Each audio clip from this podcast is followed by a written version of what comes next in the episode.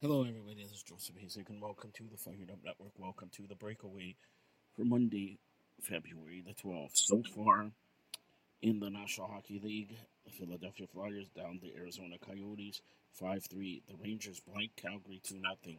New Jersey 3, Seattle 1. And Vegas leads Minnesota in the first period 1 0.